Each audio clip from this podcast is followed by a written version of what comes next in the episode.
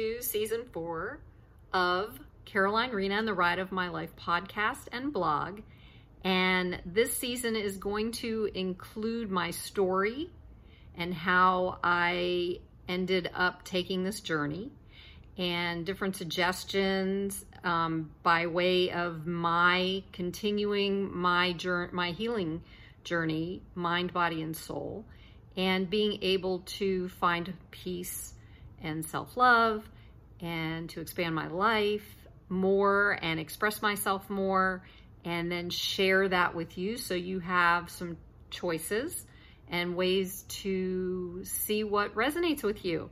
So, welcome, and I'm glad you're here. So, today I'm going to talk a little bit about my story, as I said, and then I'll give some uh, information of some of the things that I learned uh, from it once I'm done. So, have any of you heard of parental alienation? You know what that is? So, when I say it, let me know, just shake your head. up. So, parental alienation is basically it can happen within a divorce or it can happen within an intact family. So, basically, one parent is um, alienating the other parent by lying to or not telling the whole truth to the children.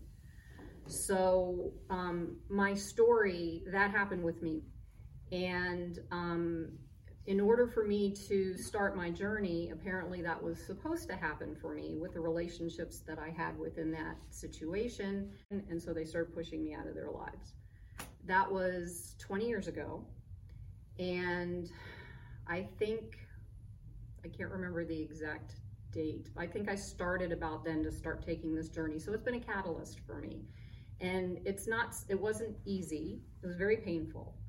And it did bring me on a path, a journey to um, learn more about myself, learn more about healing. I did mostly everything outside of myself, where I would go to churches, different churches, see what that would work. I would do Native American uh, ceremony, sweat lodges, different things like that, and um, read books. And I tried everything. I, I've, i even came here about five years ago, a few times. And so, um, what ended up happening was I my my children literally my son of his life when he was 14 he didn't want anything to do with me based off of the things that he was going through my daughter and then he ended up having his his stepmother adopt him when he was 18 then my daughter similar situation where uh, but at 13 or 14 uh, stepmother requested that she would be able to adopt her and it broke my heart and I went through a lot of pain losing my children. And I didn't take drugs. I was, uh, I had a, a good job. I had everything other than that going for me. I was actually in the military at the time. And I just got to the point where I said about my ex husband, I was like, he's not gonna, I'm not gonna go into a rubber room for him. I'm, he's not gonna win. I'm not gonna do this. I don't even like the word win because there's no win or loss in, in that situation in parental alienation. And just to let you know, there's about 25 million parents just in the United States alone that go through this. I'm also in a, a documentary called Erasing Family and was interviewed as to because my son and I got our relationship back. Um, so, what that did for me, especially because of my childhood uh, upbringing, I didn't have a connection with my mother. There was a mother wound. I don't know if, if you've heard of that or not, but that would be something to look at. Um, it was a very powerful mother wound because she um, she was uh, Czechoslovakian. She was born in Czechoslovakia. She ended up moving to Germany. So I was born in Germany, and um, during that time, uh, she didn't know how to raise me she just, she was so lost because she had gone through World War II and had so many experiences from World War II that it affected her. So there's more loss within that. Um, you know, with she couldn't have relationships with people. She couldn't. Um, she was always so angry. And watching and learning from her is was a big deal for me because I was I was angry with her. I stopped. She she left my life via my father at 12, I believe, and was out of my life until about five years ago. And I did a lot of personal development and, and healing work down here. Got to the point where I was able to um, forgive my mother because of the fact that she couldn't be a mother. I, I, was not nurtured. There was no, I didn't know how to be a, well, I mean, intuitively I knew how to be a mother, but not, I didn't have any kind of relationship with her.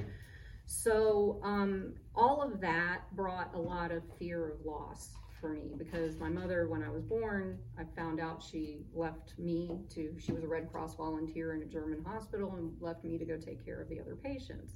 So there was always this energetic fear of loss from the beginning. And so my relationships, my desperation of staying in relationships so I wouldn't lose people got me to, you know, into the space where if somebody, I had to control everything because I felt so out of control. And because there was so, so much loss. And what I discovered also in this path was um, I'm highly sensitive. If you've ever done any research on being a highly sensitive person, there's a website you can look up. Yeah. Well, I came to find out that I'm like, there's 27 traits and I have 26 of them. So I can feel everything. I can feel people's pain emotionally, mentally, physically, uh, spiritually. I can feel that. And sometimes I think it's mine and it's not. And it took me many years to figure out that it wasn't. And so when you're traumatized as a child, this, these are the things that I've learned. When you're traumatized as a child and you're highly sensitive, it's it, it actually affects your nervous system and it makes it harder. It can make it harder for the healing process to work. So now fast forward to the last about year and a half, I've been doing deeper dive into my healing process and I traveled around the United States from West Virginia to Florida, back up to North Carolina, Kentucky, Oklahoma, Colorado, and then back basically the same direction back down here.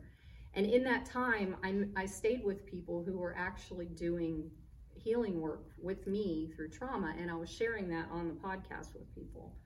And because there's so much challenge going on right now with mental health, you know, and everything that happened with the pandemic and Black Lives Matter and you name it. Everything that's been going on over the last couple of years has been very traumatizing for people. And that stacks. What happens when we get have trauma as children, it stacks.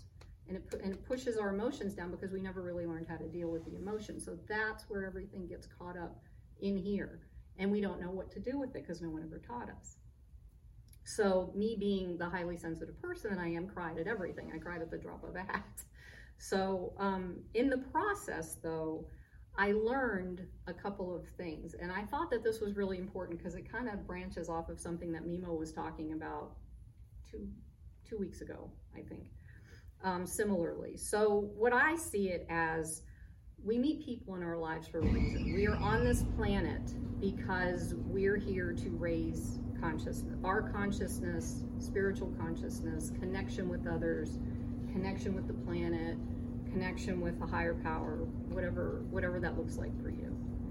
And we have when we meet people um, or have relationships with people, we have choices, and those choices lead us into into a couple of things, and that's what I wanted um, to talk about. Was the first thing we can go against our natural state, which is love inside, agape love. It's unconditional. That's who we are inside of us. But we don't know that because we've had all these traumas stacked on top of us. So all we know or remember um, in our nervous system is, are the traumas. So what happens is um, when we're going through life and we're trying to um, have these relationships and something comes up and it hits, it triggers something inside of us, we're just trying to maintain a sense of balance within ourselves related to the other person. So it's not, the other person is more like, I would say, a mirror, um, kind of showing us what we need to heal within ourselves. And um, the people who challenge us, it's happening for a reason. And that, like I said, that reason is because of um, our need to connect with the agape love. And so what happens is we have this reason, we have this thing, this situation happen, whether it's an oppor- it's an opportunity with something that happens in our life or with a person, we we have it to learn love and compassion for ourselves first And that's so important because if we can't love or have compassion for ourselves, we're a mess. And we can't, and when we're a mess, then we can't put that out, put who we are, who we really are out into the world. And it can be challenging if we're not aware of what's happening or our purpose to being on this planet. If we don't understand what that is, then we don't know what to do with it, right?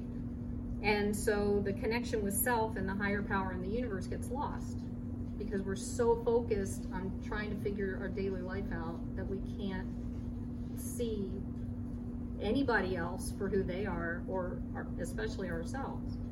And that's not fair to ourselves either, especially because you're the most important person in your life. If you don't take care of yourself, you can't take care of anybody else. And so, from what this talks about is like we we feel separated. We feel separated, especially from ourselves. We feel separated from other people. We feel separated from God. We feel separated from um, everything. Sometimes we get we just feel isolated and alone and and can't figure out why that's happening. And so um, we're looking for the connection, and the connection starts here within ourselves. And the only way, as I mentioned earlier, I did all this external, you know, searching and looking and trying to find everything, and I found it here inside of me. And that was the only thing that helped me to start understanding that. And so, um, what's inside is a phrase that I use all the time. It's the truth of who you are. That's your truth. That's the real thing. It's not the daily stuff. It's not anything out there. It's all in here. And that's why meditation is so important so you can connect with that truth of who you are. it goes so deep, it's down to the cells. It's all at the cellular level.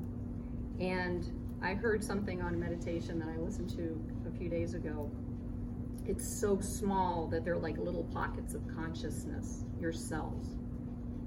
And it captures your cells capture everything mentally emotionally physically spiritually. And unless we take care of ourselves in all of those areas our cells are sick and they don't feel good and neither do we. And that's how our bodies run and that's how our minds run. And so um, the, the cells are there to help guide us through exist through our existence. And so when we have like feelings, a feeling or an emotion come up, it's just a guidance system. It's just something that's going to tell you, for example, if you get angry at somebody, rage is not good. Anger is there for a reason. Rage is rage is something where you are so built up that you can't even control yourself and you lash out at, at something or somebody. But anger is there it's a passion. It helps you lead your life. It helps you decide to take care of something. If something doesn't, if something feels bad to you and you want to change it, that's what anger is for. But it's not there to hurt somebody else. And um, it's also there to protect your boundaries. So as you learn about yourself and you heal yourself and you learn your, the truth about yourself, you're more able to stand up for yourself if someone breaks a boundary that you've set for yourself. So it's important to understand that. And the more you know yourself, the more you're able to set those boundaries when people start, you know, if you don't want to do something, say no. I can tell you real quick a story. I was working in the military, and at that point in time, I did not know how to say the word no. So a friend of mine at work, I was saying yes to everything. A friend of mine at work took an eight and a half by eleven piece of paper and wrote the word no on it got some scotch tape and stuck it to my chest. And he said, okay, now walk around and don't say anything. If somebody walks up to you, just go like this. And I was like, okay. so I did. And um, that's where I learned how to say no. And I also had to learn who I was and what I wanted for my life and who I learned um, learned about how I learned about myself and who I am to be able to do that because sometimes it's really hard to say no especially to family members. And sometimes you have to. And there's um, sadness. You know, I ha- I've also learned that sadness is just a thing for endings. It's just there to help us walk through an ending. And what's interesting, I'm picking the two anger, the two emotions, anger and sadness, because what I've also discovered, and see if you feel this for your in, in your own world, but generally for men, sadness is below the anger. Anger sits on top of sadness. So men, because they were not, a lot of men were not taught to cry or taught to be sad, especially in this country. The anger sits on top, and if something triggers you, that's what comes out first because you've never released the grief, you've never released the pain. And that's, I started to recognize this. And then for women, it's sadness sitting on top of anger. So we are taught, especially in this country, to not get angry. It's not ladylike. You can't get angry. And so for many years, I didn't even know how to get angry. And finally, when I got angry, it was a good thing. It felt really good, you know? But that also helped release the sadness. It helped open that up. And so I just wanted to give you a couple, a little taste of, you know, the anger and sadness that go together because when you grieve, it helps to release the anger. It helps to release the sadness. It helps to heal the body. It helps to heal the mind, the soul. And it's really important to do that. That's, again, it's from my experience. And then, if we don't recognize that still small voice inside of us, there's this thing that happens with that where it gets louder. Like there's this intuitive voice inside of us. You can call it God, you can call it your heart, you can call it intuition, whatever you want. But if we don't listen to that still small voice or that little cell talking to us and telling us, hey, if we let that keep going on and on, eventually there's going to be a proverbial two by four. I hope all you know what that is smack you on the side of your head and it's going to make you it's going to wake you up. And then you're going to go okay i'm not doing this anymore. Right? And sometimes that's important for us because we're not listening to that still small voice. And so um, usually what happens is something's going to go wrong in your life or something's going to go bad in a relationship. That's when the two by four hits and that's when we get to wake up.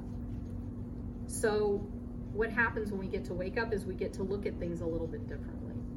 And how than we usually do how we relate to somebody how we relate to ourselves how we change that the behaviors that we create in our lives. Because and keep in mind that um, i have to say this we didn't as children we didn't know any better. So as children when we went through something it wasn't our fault that we didn't know this stuff back then now as adults it's our responsibility to shift that. And that helps to bring us into a space of um, raising that vibration. And so it took me like many years with my experience with my kids and my family for me to see what i needed to change in myself. And let me tell you many years is 30 plus years and it was not an easy journey and i'm still on the journey. I am not you know, I, I, wouldn't be here probably if I was fully enlightened or whatever. But the result on this planet with ourselves is inner peace.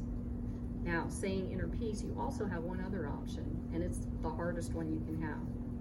You can just make that choice to change the direction in your life the minute that you feel something is off. It's really hard to do that because we've never been taught that. And so, um, what that does is you, you go find someone who you resonate with and you work with that, that until you're done and you'll find somebody else and you keep moving from one place to the other, whatever that looks like for you, until it becomes you. And that all fits into both both ideas, both the two by four and the just the, just the choice. So um, what I the last thing is it's not easy. Most of us are going to allow the pain because that's what we know. We know pain is our comfort zone. Because on the other side of pain is freedom, and we don't know what that looks like. We don't know what it feels like. We're so used to what the pain feels like that we don't know how to jump onto the other side. But that's what this is about, is learning and learning about yourself, being gentle with yourself, taking care of yourself, going through the dark nights of the soul, which are not fun. However, they're useful and getting to know yourself to the point where you can just be who you are. And that's the most important thing I, I feel in connecting with spirit, in connecting with unconditional love, and in connecting with uh, Mother Earth and, and Father Sky, or however you God, however you want to see that. So I think that's about it. Did I do okay? You did fantastic. Thank you for coming along with me on this journey. More to come. Peace.